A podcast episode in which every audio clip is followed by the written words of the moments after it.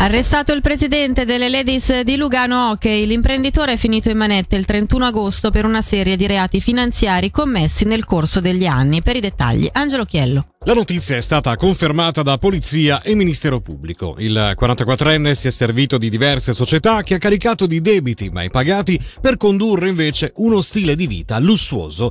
Avrebbe inoltre falsificato documenti per ottenere un credito Covid di 400.000 franchi. Numerosi capi d'accusa, tra i quali truffa, bancarotta fraudolenta, omissione della contabilità, falsità in documenti e riciclaggio di denaro. L'inchiesta è coordinata dal procuratore generale sostituto Andrea Balerna.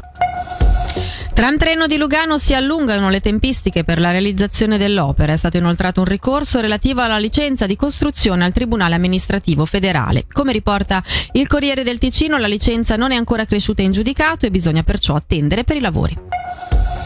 Si è svolta oggi la dodicesima giornata della ricerca e dell'innovazione in medicina umana della Svizzera italiana, evento che come da titolo ha lo scopo di riunire tutti gli specialisti del settore. Ma come sta la ricerca in Ticino? Lo abbiamo chiesto ad Alessandro Ceschi, nuovo capo area formazione, ricerca e OC. Ma direi che è messo bene, basterebbe essere qui presenti oggi per averne una, così, una conferma, c'è un forte fermento, c'è una forte attività che è cresciuta molto negli ultimi anni, che dimostra così, una voglia di fare degli attori principali attivi sul panorama cantonale in questo settore, quindi un settore certamente in crescita e con ulteriori, penso, potenziali di crescita nel prossimo futuro.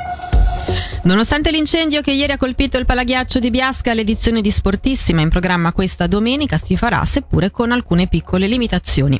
A confermarcelo il capo di Castero Sport e Tempo Libero, Joel Rossetti. Sportissima è confermata, fortunatamente riusciamo a svolgere un programma quasi completo eh, al centro sportivo al Vallone. Le uniche discipline che vengono a cadere sono il pattinaggio, il curling, il nuoto e il judo. Proponiamo anche lo skimboard che è una novità, praticamente un'attività di scivolamento su una superficie d'acqua con una tavola di legno. E dalla redazione per il momento è tutto, prossimo appuntamento con l'informazione tra meno di un'ora.